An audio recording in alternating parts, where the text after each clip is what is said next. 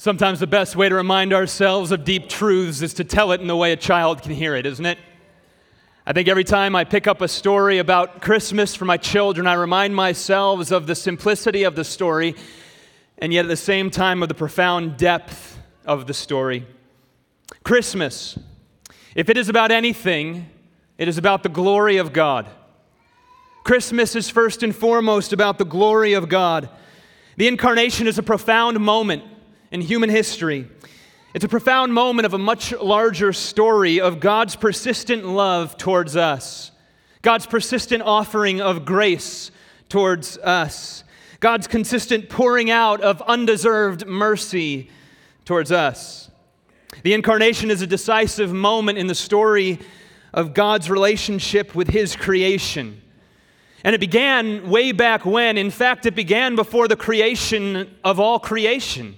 It began when there was only God, when there was no time, when there was no space, when there was only God, and He made a plan with Himself of what He would do. But in terms of its relationship with us, it began way back when in the Garden of Eden. And it's continued here in this room today. The story that began in the Garden of Eden of God with His special creation, humanity, is being written in human hearts today in this room. And that story really begins in Genesis in the Garden of Eden. And if we're going to understand the incarnation, if we're going to be able to see it for all its fullness, all its beauty, for the treasure that Christmas really is, we've got to go back and we've got to see the fullness of the story. In the opening chapters of the book of Genesis, we find the situation of God in perfect relationship with his special creation, humanity. With our forefathers, Adam and Eve, we're told that there was no shame in their relationship with each other or in their relationship with God. There was just total transparency. There was total love. There was oneness. It was humanity within the created world that God had made, walking with God in the garden. Think about that for a second.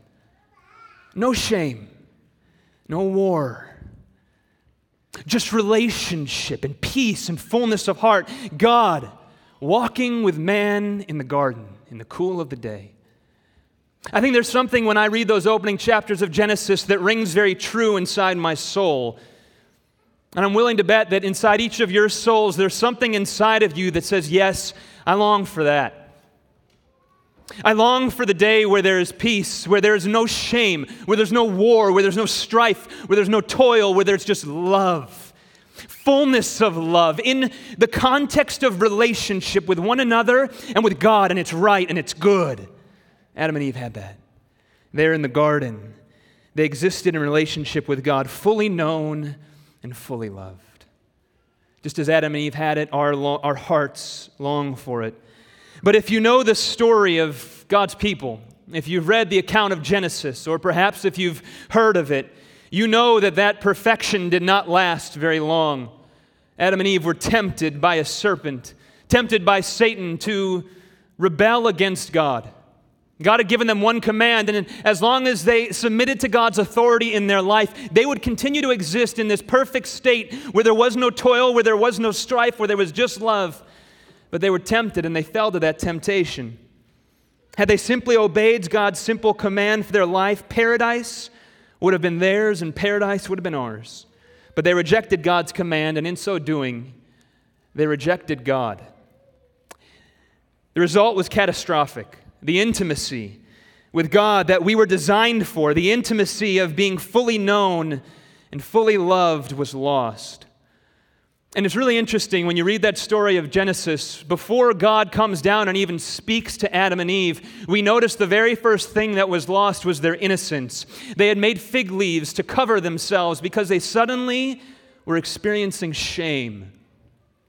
You see, they knew that they were fully known before a sovereign God over them. And before their rebellion against God, they had always lived in full trust of God, knowing that He loved them. He loved them fully. There was nothing they could bring to God that God would say, I cannot stand that.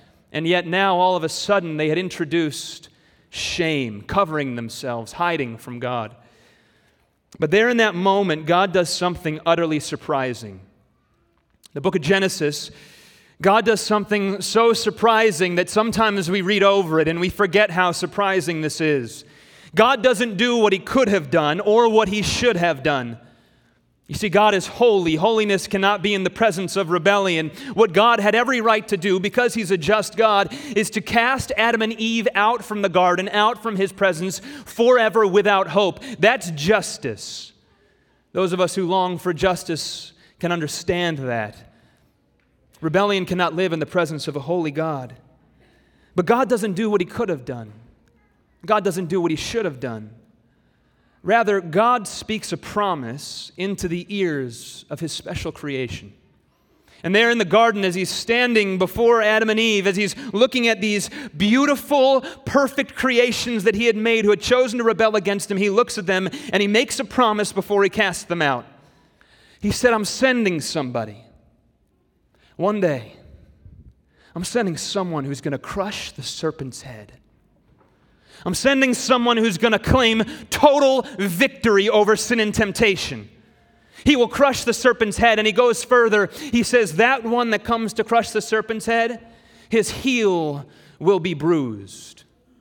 He will not leave that fight, not in pain. He will be hurt in the process. The promise from God was an anchor for all humanity. Adam and Eve found themselves after that moment cast out from the presence of God, but, but, they lived in hope. Though all of a sudden they were introduced into the very world that you and I now continue to live in, a world that's full of pain, a world that's full of war, a world that's, world that's full of strife, a world that's full of shame, God's people clinged to the promises of God. One day, God will set this right. One day, one will come who will crush the serpent's head. As the generations came and went, God's people clung to that promise. And God continued to send messengers. This is the story that each of you fall into today. If you're here in this room and you're hearing this story, you have to know the chapter has begun long, long before Christ ever came. God sent prophets. They were his messengers, and these prophets continued to, to re promise the original promise. The promise was that someone was coming, and then the prophets came and they said, We don't want you to miss him. So God gave the prophets words, words to declare, to say, here's what to look for when the promised one comes. I'm going to give you all the vivid detail you need so that when he shows up and when he accomplishes the work I gave him to do, you don't miss him. You're without excuse because the prophets have come and they have foretold it all. Here's what you should look for. And so the prophet Isaiah tells us that we should have our eyes out for a child who would be born to a virgin. Isaiah tells us that a child would be born whose name would be called Wonderful Counselor and Mighty God. Oh, isn't that interesting? Here we have a child, the, the promised child that would be born in the form of humanity and yet would assume the title Almighty God. How could that be? But God's people heard the words of the prophet and said, We're getting more clarity. We're waiting for one who will fulfill that. The prophets continued to look forward and give more detail. They told where, when, and to whom he would be born. Micah tells us he would be born in a little town of Bethlehem. If you're not sure of geography, that's a small village on the outskirts of Israel. Not many people are born there, but God's prophet said, When I send my one to crush the serpent's head, this is where he'll be born. Jacob writes that he would be born into the tribe of Judah. There were 12 tribes of, Ju- of Israel, but only one tribe of Ju- uh, one, only one tribe of Israel would claim the promised one, and it would be the tribe of Judah. The prophet Daniel goes so far as to tell us that the promised one would come while the second temple was still standing. That temple was destroyed in 70 AD. The prophets go further and they tell us about the Christ's life and ministry. Isaiah, again in Isaiah 53, tells us, again, giving vivid details so that we would not miss him when he came, that the promised one, the one who would crush the serpent's head, would take the form of a suffering servant, that he would be pierced for our transgressions Hundreds of years before Christ ever came, these words were written that he would be pierced for our transgressions, that he would be crushed for our iniquities. Upon him was the chastisement that brought us peace, and with his wounds we are healed. Sound familiar?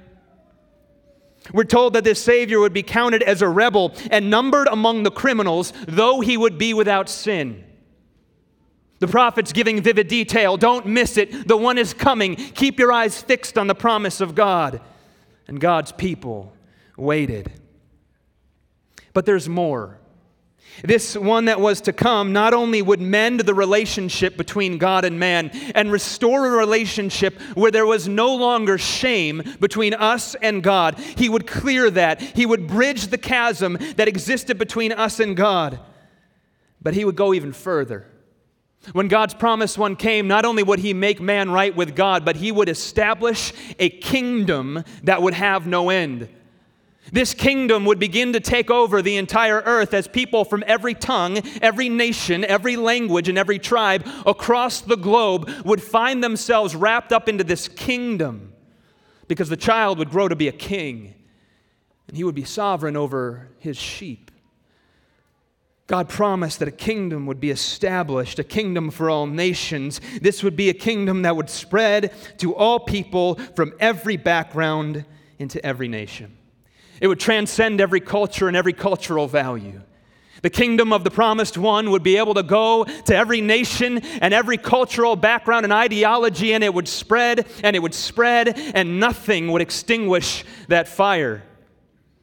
In this kingdom, those who were far from God would be wrapped up in the grace of God, forgiven for their sin, and they would be called children of God once again despite their rebellion, despite their sin, an atonement would be made that would restore their relationship with God. The prophets spoke for generations, constantly calling us to keep our eyes open. And then, suddenly, and without warning, about 400 years before the birth of Jesus, the final Old Testament prophet spoke his final word. And God's people waited in hope, in eager anticipation, expectantly for the one that was coming. They waited with their eyes towards the stars. They waited with their eyes on the Word of God, clinging to the promises of God for the one that God said would come that would crush the serpent's head. Hello, everyone. We are the Two family, and our reading comes from Luke 2 1 through 14. In those days, a decree went out from Caesar Augustus that all the world should be registered. This was the first registration when Quirinius was governor of Syria. And all went to be registered, each to his own town. And Joseph also went up from Galilee, from the town of Nazareth to Judea, to the city of David, which is called Bethlehem, because he was of the house and lineage of David to be registered with Mary, his betrothed, who was with child. And while they were there, the time came for her to give birth. And she gave birth to her firstborn son, and wrapped him in swaddling cloths, and laid him in a manger, because there was no place for them in the inn. And in the same region, there were shepherds out in the field, keeping watch over their flock by night. And an angel of the Lord appeared to them and the glory of the Lord shone around them, and they were filled with great fear.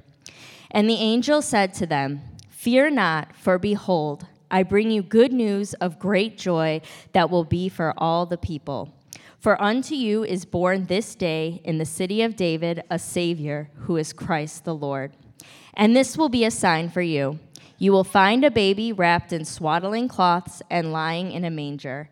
And suddenly, there was with the angel a multitude of heavenly hosts, praising God and saying, Glory to God in the highest, and on earth peace among those with whom he is pleased.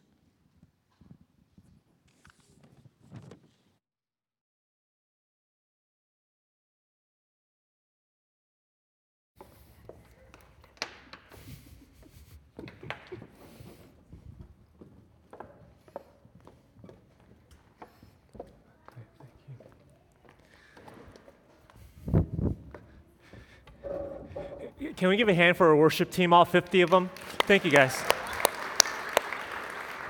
They, they, they, you guys have done, you guys are doing a fantastic job, fantastic job. Uh, folks, if you guys don't know me, my name is Kenson. I have the honor of being the pastor of our Bridgeport location. Uh, Merry Christmas to all of you guys. Um, as Rafe has already started off and reminding us in a very powerful way that God has made a promise. He has made a promise. And what I want to let you guys know here is that tomorrow on Christmas is when God makes this promise a reality that the Savior King has come. You know, in the passage that was just read from Luke chapter 2, it's a contrast of two kings that we read in, very, in verse 1 that we're introduced to Caesar Augustus, nephew of Julius Caesar. And his name Augustus meant majestic and highly revered. And in this point in history, there was no greater king, there was no greater and more expansive kingdom than the Roman Empire. Most of the known world was under Roman rule. And thus, Augustus was praised as the emperor who brought peace all across to all people, that in everyone's mind, Caesar Augustus would have been the greatest ruler, the greatest king to have ever lived. But what Luke does in his chapter here is that he tells all of us hold up. I got some news for you. A greater king has come tonight. And Luke does this in many ways in how he notes in these verses. He first says in verse 14 that the angels say of his birth, Glory to God in the highest, and on earth peace. Now, Augustus, he brought political peace, but this greater king will come to bring a greater peace, that this child will bring peace between men and God. That's the peace he'll bring. And we also see in these verses that the name of David is mentioned the city of David, the house and lineage of David, the city of David again. This reference to King David, the greatest king in Israel's history, a king after God's own heart. This is a pronouncement that God's king has arrived. And finally, when it says in verse 14, glory to God in the highest, the reason that this was a glorious moment wasn't just because of the fulfillment of numerous and hundreds of prophecies that Rafe was talking about, which would have been amazing. And it's not so much because of the virgin birth, which would have been amazing. And it's not because angels show up, which is amazing. The reason this is a glorious moment is because sleeping in the manger was the king who would be above all kings. That this would be the king that would crush the serpent's head, that will, that will have a light that will never ever go out, the king that will reign for all eternity, that the baby was God in the flesh, Emmanuel, God with us. But here's the thing why does this king come in such a lowly way? Jesus was born to Mary and Joseph. Mary, a teenager, no more than 17 years old, and engaged to Joseph, a blue collar guy. And Mary and Joseph were as poor as poor can be. Uh, for a Jewish birth, like for Jesus here, it was very customary to offer a lamb as a sacrifice to the temple. And most Jewish families could do that. But the law of Moses gave exceptions to the poorest of poor. If you could not afford a lamb, then you can give two turtle doves, which have only cost pennies. Mary and Joseph gave that sacrifice. Jesus was born, was born into a poor family. Also, Jesus was born in Bethlehem, a small town with just a few hundred people, an insignificant place with insignificant people. Also, for this birth, Jesus didn't come in with first class amenities. His crib was a trough with some hay in it. And for his birth, Jesus didn't have royalty visit him. The first people to celebrate his birth were shepherds. These people were so low on the social ladder that their testimony would not be admissible in court. Why would the king of all kings come so low? It's because when Jesus came, he did not come to be a domineering king, he came to be our humble king. He came to be our shepherd king, the savior king, the crucified king. A king who was born not to exploit us, but to die for us. He was born not to be served, but to serve. That he was born without fanfare, without trumpets, without the press releases. He was born unnoticed to the entire world. Why? Is so that we would know that our king welcomes all into his presence. From the king atop of his palace to the shepherds in the field to the lepers and tax collectors, he would be the king to all people. On Christmas Day, the greater king has come. Friends, let me ask you are you ready for this king?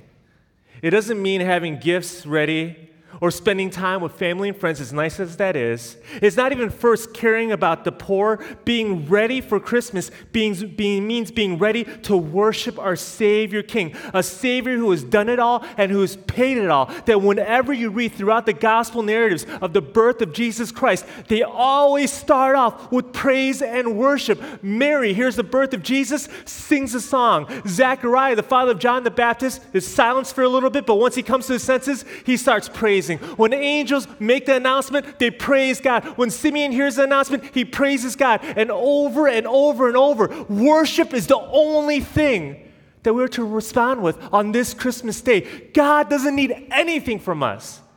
All we need to do is worship and thank Him for because He has done it all and paid it all. You know, there's a story of a pastor who went to go visit a woman in great financial need. Now, the church was able to raise a lot of money for this woman, and the pastor had the honor of bringing this gift to this woman's house. So he goes to this woman's house with gift in hand, knocks on a door, and no answer. So he waits there for a few more minutes, knocks on the door, waits, no one's coming, knocks again. He's like, all right, I'll come back another day. So he comes back the next day, does the same thing, knocks on the door, no answer. Fine. He comes back the next day again, does the same thing, and over and over again. He's knocking on the door, no one's answering, and he's starting to wonder does she even live here? I'm pretty sure she lives here, but she's, no one's answering the door. Well, on that Sunday, after the church service, he sees this woman, and as soon as he says amen and the service is done, he makes a beeline right to her and says, The whole week, I- have been looking for you. I've been trying to visit you, you know, but, but you weren't home. And then she said, Well, Pastor, Oh, what day did you come? almost every day this week during the afternoon. And with embarrassment, she says, You know, Pastor, I was home and I actually heard the knocking, but I didn't open the door because I thought it was the landlord coming for the rent.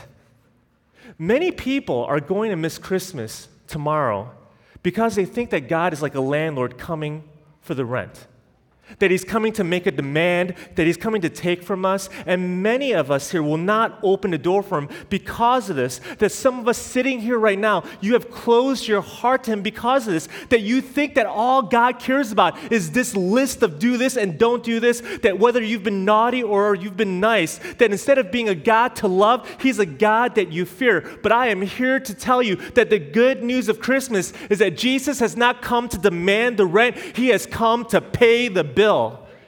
That God does not come to say that this is what you must do for me by sending Jesus on this Christmas day. He tells all of us, look at what I'm going to do for you. This is why in the Gospel of John it says that Jesus did not come into the world to condemn the world, he has come to save the world. Our Savior King has come. Amen. Amen. Let's, let's bow our heads and pray. Father, we are so grateful that God, that on the eve of Christmas, we have a chance to be reminded that your son did not come to take, but he came to give, to give his life. That he did not come to enslave us, but he came to free us. And Father, we're so grateful and thankful that we, as a sinful and rebellious people, people who would run from you, on Christmas Day, we see you running after us. Father, we love you. It's in your Son's name we pray. Amen.